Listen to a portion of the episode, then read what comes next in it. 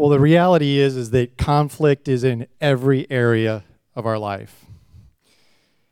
This video perfectly, I think, illustrates a number of different emotions that help facilitate conflict, including selfishness, anger, resentment, bitterness, brokenness, and pride.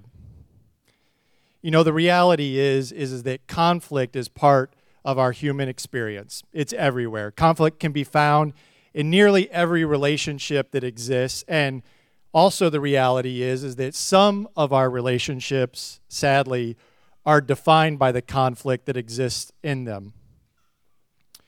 But if we ever stopped and asked, where does conflict come from? What facilitates conflict? What are the mechanisms that make conflict occur in our lives? Well, conflict comes from diversity. And diversity was created by God. In fact, diversity was actually meant in the beginning to be a blessing for us. Diversity is, well, for one thing, it's biologically required. It's socially required. And diversity comes from a creative God, a God that created the heavens and the earth, every walk of life, and it was meant to be a blessing. But in our human um, sin, we have destroyed what diversity is meant to be. And so it's in this backdrop of diversity that Jesus comes onto the scene. It's in against this worldwide human canvas of pride and anger, selfishness, bitterness, that Jesus steps onto the scene and says, "Blessed are the peacemakers, for they have been called the children of God." So today, we are in the seventh beatitude. It's not by coincidence that I believe that the seventh beatitude is about peace, seeing as how Jesus himself was called the Prince of Peace. And so, not by coincidence, he has put the seventh beatitude about being a peacemaker here in the Beatitudes. As we continue in our Beatitudes, we're going to look at today how to resolve conflict in relationships. And I'll tell you right now that today's message is not going to be a message that makes you feel all warm and fuzzy inside. You're not going to leave here today, and while we do believe that Jesus is the Son of God and that he died and he rose again for our sins, and we follow him and we try to model our life after him, you're not going to leave here today going, "Yay, Jesus." But what you will leave here today doing is having a real world where the rubber meets the road, practical approach to dealing with conflict in your lives, okay? So let me ask you this, by a show of hands, who here has experienced conflict in a relationship? Good, just about everybody. I was going to say, who here is human, if only a few of you rose your hands, but it looks like you guys already beat me to the punch. Everybody here has experienced conflict in a relationship in some way, shape, or form. I'll be honest, there was a time in my life where I loved a good conflict. In fact, I can remember in college contemplating whether I was going to be an attorney or a politician because I loved to argue and have conflict so much with people. The antagonistic side of me loves a good comeback. The antagonistic side of me loves that comeback, and I think everybody here can agree that comeback in an argument where it just puts the other person right on their back. It just is well-placed and well-timed, and it just feels really good. One of these famous or infamous conflicts that we could talk about, it took place in the early twentieth century, and it was quite comical if it wasn't so sad. It took place between the Prime Minister of Britain, Winston Churchill, and the audacious Viscountess, Nancy Astor. Now, their relationship was volatile at best. They absolutely hated each other. And still today, we don't really understand why they hated each other so much, but the reality is, is that not only would they argue right out in public in front of the House of Commons, but they would let it spew out into social events and out onto the street. And it was during one of these fights that Winston Churchill, who was famously known for enjoying a cigar or having a drink once in a while, they were at a social event, and Lady Astor commented to Winston. She said, "Winston, you are a drunk."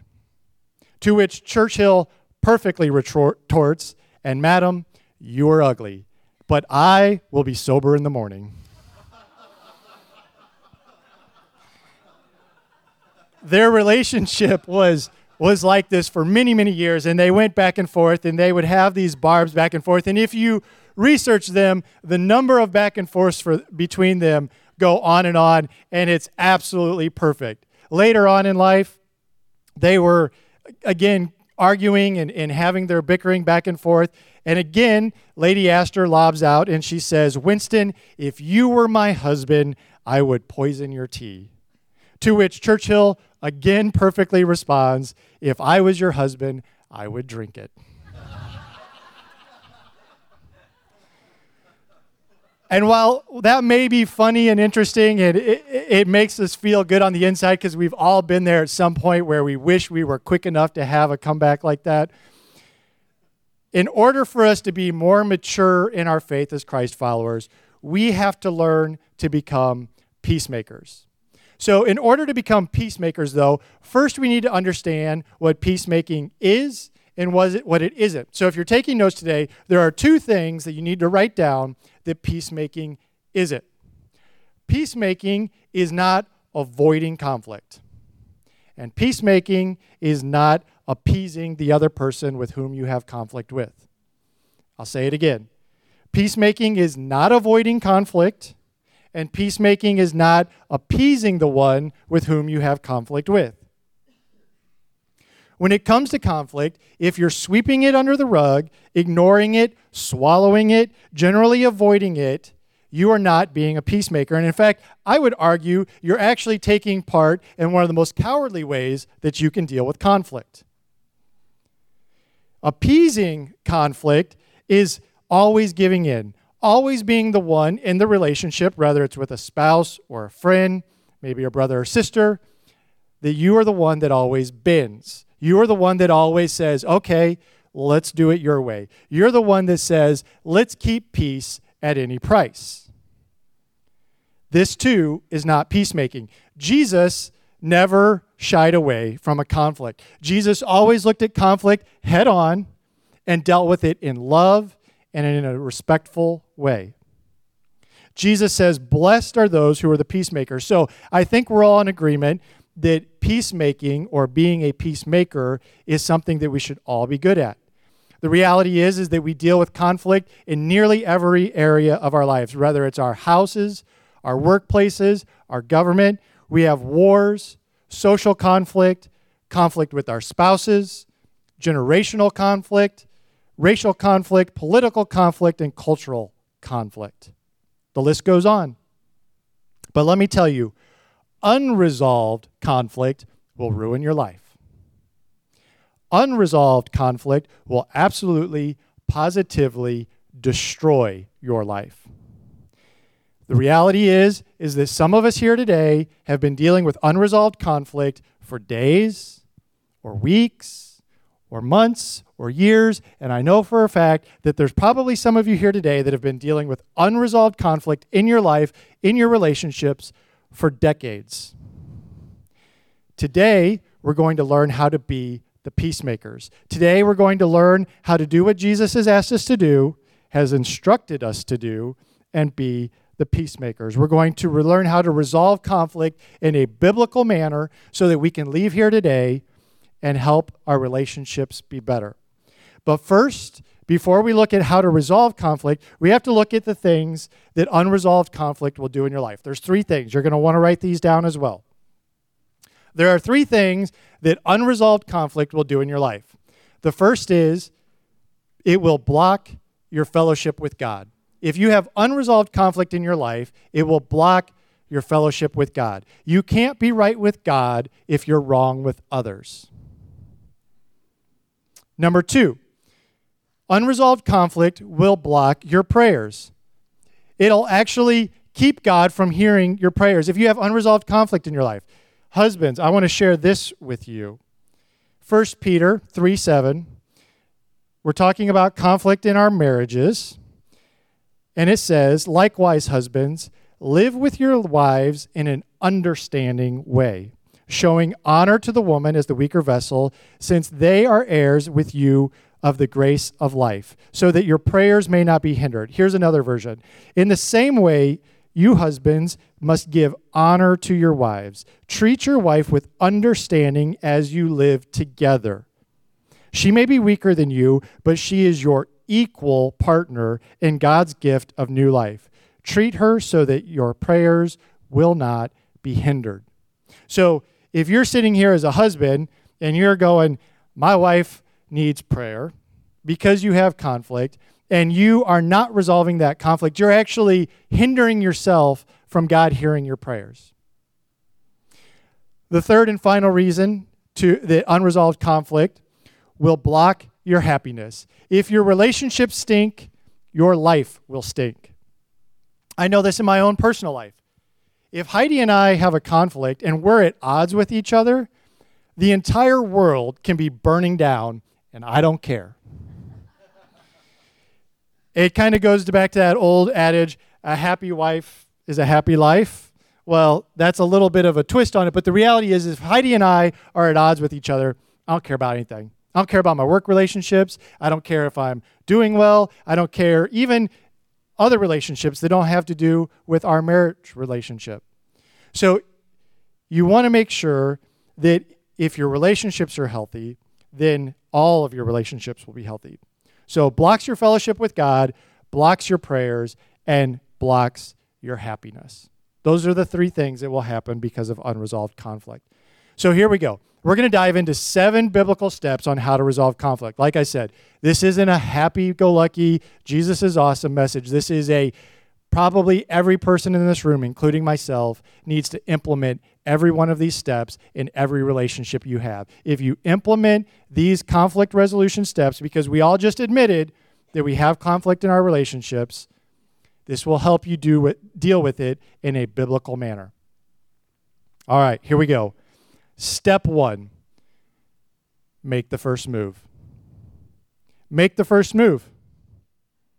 Make the first move. You say, well, it was their fault. ninety-nine percent of the problem is their fault. And that may be very well true. Make the first move. Jesus called us to be peacemakers. Make the first move. Be the one to make the first move. Be the one that says, you know what? I'm going to step above this, and I'm going to make the first move. I'm going to reach out to this person, and we're going to resolve this conflict. Let me ask you this. How many here have ever had a, church, a fight on the way to church? By a show of hands. Yeah. I have, lots of times. In fact, there was a season in our life where if Heidi and I were going to have a fight, chances are it was going to be on the way to church. And I don't believe that that was a coincidence, but let me share this with you. This is how important conflict resolution is in your life. Matthew five twenty-three. Therefore, if you are offering your gift, that is going to church, at the altar, and there is, and you remember that there is a brother or sister, that is any relationship in your life that has something against you, leave your gift at the front of the altar, first go and reconcile with them, and then come and offer your gift. What is that saying? It's literally saying if you're fighting on the way to church, you are better off sitting in the car, in the parking lot, resolving the conflict than coming in and taking part of worship and the service. That is how important conflict resolution is. It doesn't matter if you're the offender or the offended, you are called as a Christ follower to make the first move. All right, so we've decided that we're going to make the first move. What's step number two? Step number two is ask God for wisdom. You've decided that you're going to make the first move. Now we need to be praying about the right words to say. How do we have this conversation with someone? How do we decide to have a loving conversation and ask God for the words to say? James one five, if you want to know what God wants you to do, ask him, and he will gladly tell you. You say, God, I have this conflict with someone. Man, they really hurt me, or maybe I really hurt them, or maybe you're angry, or maybe you're harboring this bitterness, and you say, God, I need the loving wise words to have this conversation with someone. I need you to give me the words to say, and not only the words to say, but the timing of when to say it. I know we've probably, many of us that are married have been a part of this scenario. It's been a long day. The kids are wearing you out. You climb into bed, and right as about time to go to sleep, your spouse says, "We need to have a chat." Timing is critical. The timing isn't always the best immediately following the conflict or the offense. You have to be praying for not only the kind right words to say, but the timing from which to say it. Also, don't have your conflict resolution in public. Man, I tell you what, Heidi and I, we see this a lot. I've been guilty of it. You're going to air it out in public. You're going to air your dirty laundry in front of everybody else to see. And I, can I tell you something? You know what we're doing? We're making fun of you. We're sitting there going, "They don't have their stuff together." Don't air it in public. Nobody wants to see it, and it's not benefiting you or anyone else. Have your conflict resolution in private between the person or people with which the conflict is relevant to. There it is. Make the first move. Ask God for wisdom. Step three. This is big. This one's a pride swallower. Start with what is your fault. Now you say, again, Kip, ninety-nine point nine nine nine. Let's do five nines. Let's do six nines for the statisticians in here. Is their fault. That may very well be true. But let me tell you this. Everyone here, including myself, in every conflict can start with a confession to soften the blow. Even if it's simply saying, "Hey, you know what?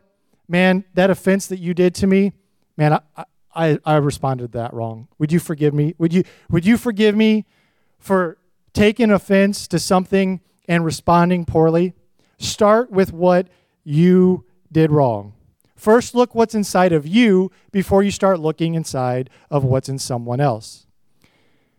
Conflict, as we discussed, is part of diversity, but conflict is also part of self-centeredness. I want to do what I want to do when I want to do it, and she or he wants to do what they want to do when they want to do it. And what happens? This happens.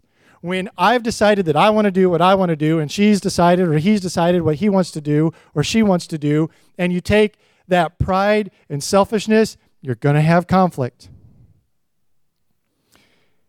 James four one tells us, "What causes fights and quarrels among you? What they are caused by the selfish desires continually at war inside you." But let me tell you this. We can choose to get along with whoever we want to get along with. It's a choice. You can also choose to love whoever you want to choose to love. It's a choice. You know, in preparing for this message, I listened to a number of podcasts and I watched a number of videos, and this one just really stuck out to me. I was watching a video by Rick Warren, pastor of Saddleback Church, and he was talking about conflict resolution. And the topic came up about marriage conflict resolution. And he went on to say that he and his wife, Kay, had been blessed. They'd been married for a few decades now. In their leadership role, they have counseled hundreds of couples because of who they are within the church. And people have come to them and asked them for counseling. And for a guy of his stature and his background to say this, it not only struck a chord with me, but it also affirms something that I've casually observed among couples. And this also goes for any relationship. He says, "With all the biblical knowledge and all the wisdom and all my years of being married and all my years leading a church, when I have marriage counseling with couples, there's two words that all of that can be boiled down to. Two words. You want to know what those words are? Grow up. Grow up." Rick Warren is saying that from his decades of being married and his decades of leading a church, he could boil down all of the biblical knowledge that he has into two words: grow up. I have casually observed that to be true. Grow up. It isn't about you. It's not. Can I just say that being married isn't about you? It's not about being happy either. Your marriage is designed to be a proclamation and a reflection of God's good and grace in our lives. That's the purpose of your marriage. The happiness and the joy that comes out of it is a byproduct of that. Step four, listen to their hurt and their perspective. Anytime there is hurt, it is because someone got their feelings hurt. Hurt people hurt people. Those that deserve love and deserve grace and deserve patience, chances are, are the least likely that you want to give it to. I can tell you personally that obnoxious, annoying, abrasive people make me want to turn and walk away. When I'm around an obnoxious person or abrasive person, someone that just wants to be argumentative all the time, I'm probably like you. I ain't got time for that.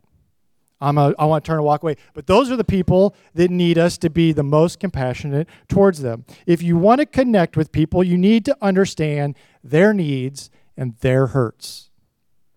James one nine, be quick to listen and slow to speak and slow to get angry. Most people that I know that are abrasive are the quickest to speak and the slowest to listen. Don't be that guy. Don't be that girl. Here's one, number five. We're on the home stretch here. Number five, speak the truth tactfully. Speak the truth tactfully. Sadly, I am a millennial. I don't like to be identified as a millennial. I wish that they would move the definition of millennial one year the other direction, and I wouldn't be a millennial. I'd be a Gen Xer, and I would be a happy, happy man, because much of what millennials are is framed in a not very positive sense. And this is something that millennials have taken on, and this phrase is common in their vernacular, and other generations and other people have started to adopt it. You know what that phrase is? I'm just going to say it like it is. I'm just going to say it like it is. I'm not going to sugarcoat it. I'm just going to call it like it is. Well, that's fine. You can call it like it is. You know what that's called? It's called being rude, and you're a jerk. And we're going to call you a jerk. Saying it like it is is not always the best approach. Speak the truth tactfully. Ephesians four fifteen, speak the truth in love. If you say something in the conflict that you're experiencing, whether it's your relationship with your spouse, a sibling, a parent, a coworker, if you speak it offensively, it will be received defensively. You don't just get to say it like it is and then walk away from it. Saying it like it is, chances are, is the most abrasive way you could say it, and it's not going to get you very far. Also under this, parents. Yelling at your kids is not the most effective way to get them to understand. I get it. They spilt the juice. They did what you asked them not to. They spilled something on the carpet. They disobeyed. I get it. I'm a parent. I want to yell. It's something that I had to work with when I first became a parent. And it was actually something that Heidi, most importantly, imparted on me, that yelling at your kids is the least effective way to get them to understand. You can be right, but wrong at the top of your voice. Okay? As parents, we need our children to be brought up in a loving home, and yelling at them is not imparting that on them. I can tell you from personal experience, I grew up in a home like this. My mom was a great mom. She raised myself and my siblings well. She took us to church. She imparted many great things on us. But one of the things that she struggled with was being quick to yell and sustaining that yelling. And she still struggles with it today. But the reality is, is I can tell you this, I don't remember a single thing that she said at the top of her voice, but I sure do remember that tone. And the same goes for our children now. Yelling at our kids is not the most effective way to get them to understand. We are never persuasive when we are abrasive. And it's not how you say it. It's not what you say, but it's how you say it. Proverbs twelve eighteen. Reckless words pierce like a sword, but the tongue of the wise brings healing. Again, my wife is perfect at this. I make a joke with her sometimes that as leaders and as in the leadership role that we've had for a number of years, she's had to have very difficult conversations throughout that time period. And one of the things that she is an absolute master at is having difficult conversations with people. And when they leave that conversation, this is what happens. They're B F Fs. B F Fs. She leaves a conversation, and the person with whom maybe she's had to have one of the most intimate or difficult conversations with, all of a sudden, they're B F Fs. And why is that? Because it's how she said it, not what she said. Ephesians four twenty-nine, do not use harmful words, but only helpful words, the kind that build up and provide what is needed. Also under this, I want to share this with you. Can I just say that texting during a conflict is absolutely one of the worst things that you can do? I'm someone that works in technology. Some people think I sell computers. I don't sell computers. I don't work on computers. I have a computer. But what I do do is I sell systems that facilitate technology in all of our lives. And based on that, in communication in our lives, it's been a progression. We used to have face-to-face conversations. Then the telephone came. Then email came. And now we're at texting. And texting is not a formal means of conversation. Can I just tell you that texting is like the graffiti of communication? If you are texting your conflict out with each other, you are most likely adding fuel to the fire, because here's what happens. You are throwing these bombs out, and you don't have to be there for when they go off. If you're texting, you are escalating the problem, not de-escalating it. Focus on a face-to-face conversation, and chances are you're going to be a little bit more polite, you're going to be a little bit more loving, and you're going to be a little bit more understanding. All right, step six, fix the problem, not the blame. Address the issue, don't accuse the person. As long as we're attacking each other, we're not attacking the problem. Whether you are having problems with money or sex or in-laws or children, start fixing the problem and stop accusing the person. Labeling or insulting is gets you nowhere. Here's one that probably you've all experienced. Words of mass destruction. Does anybody know what that is? That's the word in your relationship, whether it's with your spouse or a brother or sister or with your parent. You know, if you get in a conflict, if you drop that word, man, it's, it's all going to blow up. Heidi and I have a word like that. It's actually my word. You know what that word is? Always. Always. I might only do it occasionally. I might have only ever done it once. But if Heidi says, you always do that, man, my blood pressure goes up. I get defensive. And so long ago in our relationship, we decided, man, we're just not going to use those words. We're going to avoid those words. We're going to take those words off the table when we're having a conflict, and we're not going to use them. Avoid words of mass destruction. All right, here we are, step seven. Focus on reconciliation, not resolution. Focus on reconciliation, not resolution. Reconciliation means the reestablishing of the relationship. Resolution means fixing the problem. There are some things that we simply cannot resolve. The old adage, let's agree to disagree. And let me share an example with you. As Christ followers, there are some things in our faith that we hold dear that are tenement to our faith and what we do in our life that we simply will not resolve with the other end of the spectrum. But that doesn't mean that we have to be rude. It doesn't mean that we have to be condescending. Let me tell you, I don't believe that anybody ever changed their opinion because somebody yelled at them enough, put a sign in their face enough, called them names enough. We can disagree with people without being disagreeable.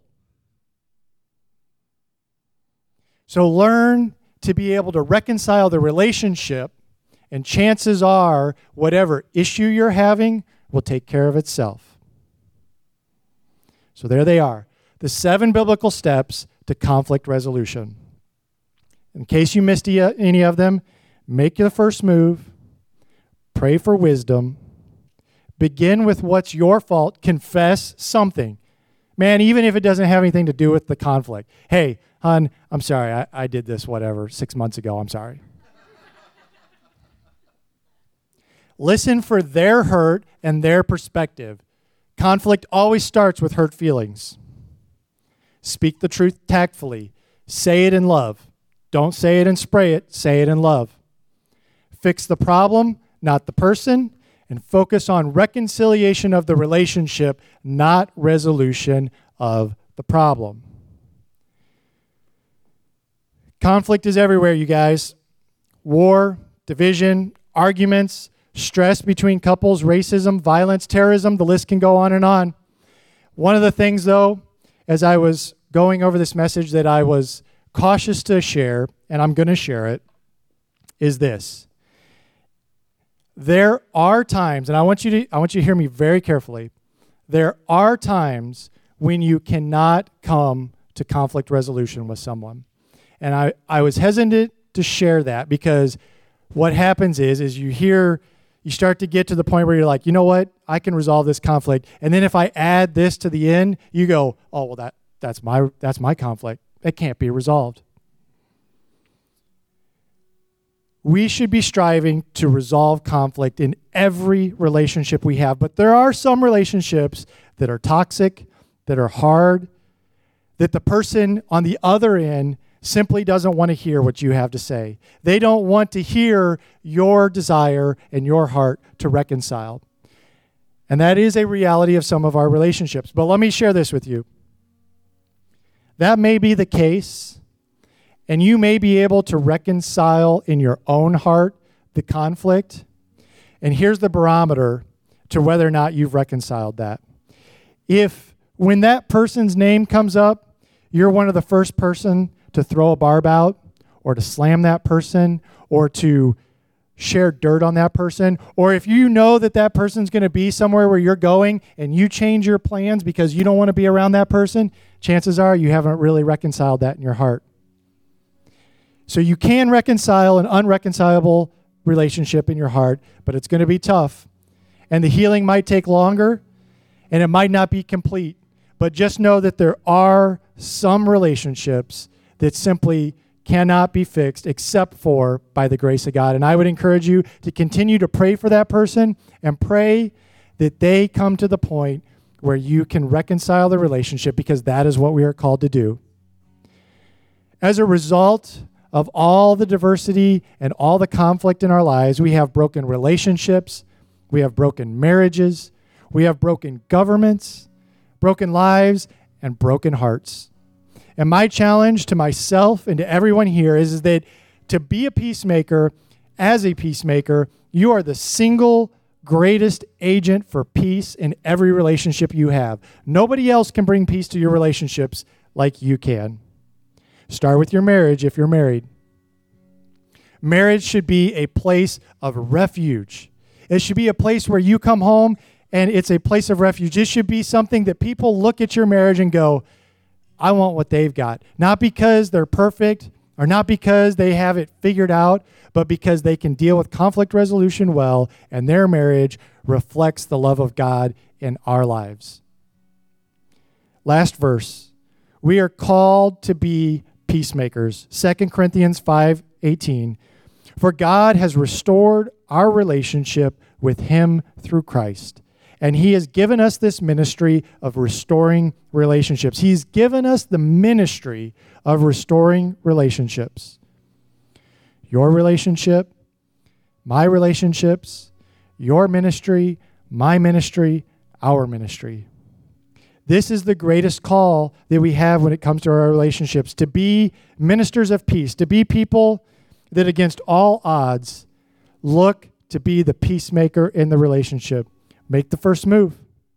Be the one to make the first move. Even if it's not your fault, guys, be the, make the first move. Pray for wisdom and focus on restoring the relationship. Ask God for the right words to say. Confess yourself, what you've done wrong, soften that blow. It's going to be a tough conversation, but man, if you confess first, it'll soften that blow and work through the conflict. We thank you for being peacemakers. If you're a peacemaker here today, we just pray continue to do so. Don't be a peacekeeper. Be a peacemaker. Would you pray with me? Father God, we just thank you that you are the peacemaker in our lives.